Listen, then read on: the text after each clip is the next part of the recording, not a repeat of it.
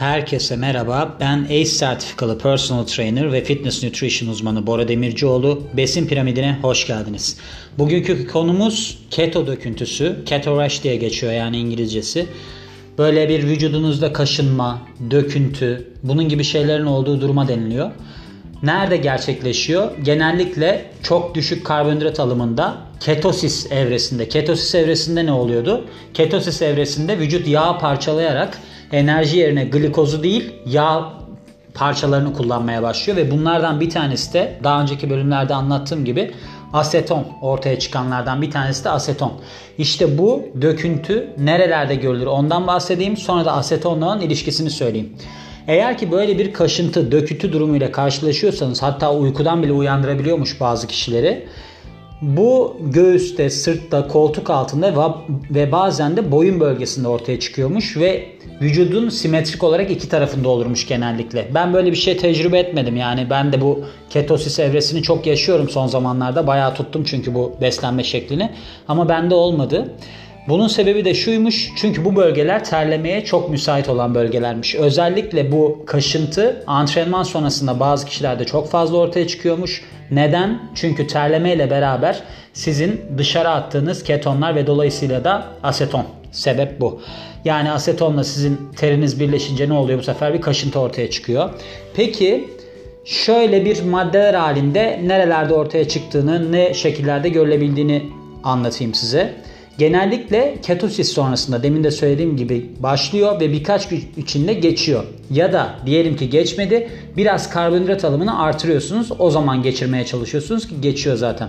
Şimdi genellikle Atkins diyette filan gibi diyetlerde düşük karbonhidrat içeren ketosis diyetlerinde diyeyim 25 gram civarında bir karbonhidrat alıyorlar ama normalde 0 karbonhidrat 50 gramdır. Siz bunu bir 50 grama çekersiniz.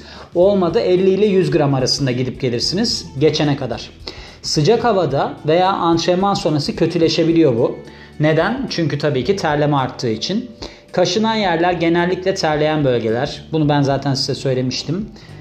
Yüksek konsantrasyonda aseton rahatsız edici olabiliyor. Sizin terle dışarı attığınız miktar. Peki keto rash yani keto döküntüsü nasıl geçer? Havaya uygun giyinmeniz gerekiyor. Antrenman esnasında uygun giyinmeniz gerekiyor. Çünkü eğer uygun giyinmezseniz terleme artacaktır. Terleme arttığı için de sizin öyle bir döküntü, kaşıntı durumunuz olacaktır. Egzersizden sonra terleme geçtikten sonra duş alırsanız vücudunuzda özellikle kaldığı, kuruduğu zaman bu aseton rahatsız edici olabilir. Onu vücudunuzdan atacağınız için böyle bir sorun ortaya çıkmayabilir. Antrenman şeklini değiştirmek spor yapanlar için hatta antrenmana birkaç gün ara vermek bile işe yarayabilir. Çünkü şöyle antrenmanda eğer ki siz hoplamalı zıplamalı bir şeyler yapıyorsanız ki aslında çok düşük karbonhidratlı beslendiğinizde ağırlık çalışması daha iyidir. Çünkü daha çok karbonhidrata odaklıdır buradaki enerji sistemi. Yani sizin böyle bir haldır uldur koşmanız moşmanız çok da tavsiye etmediğim bir şey. Ama eğer ki öyle bir şey yapıyorsanız antrenman şeklini değiştirin. Gene de crossfit falan yapanlar olabilir çok terleyen ve de kaşınan. Onu değiştirip hafif tempolu sadece bir bodybuilding tarzında çalışmaya geçebilirsiniz. Ve tabii ki son çözüm olarak artık gene de olmuyorsa ketosisten çıkmak. Ketosisten çıkınca ne oluyor? E tabii ki bu ketonlar dışarı çıkmadığı için sizin kaşıntınızda geçiyor. Evet bu değişik bir başlık. Ben böyle bir şey ilk defa gördüm. Bakarken WebMD'yi orada gördüm. Onun için size de bir aktarayım dedim. Belki başınıza gelmiştir diye. Böyle bir durum.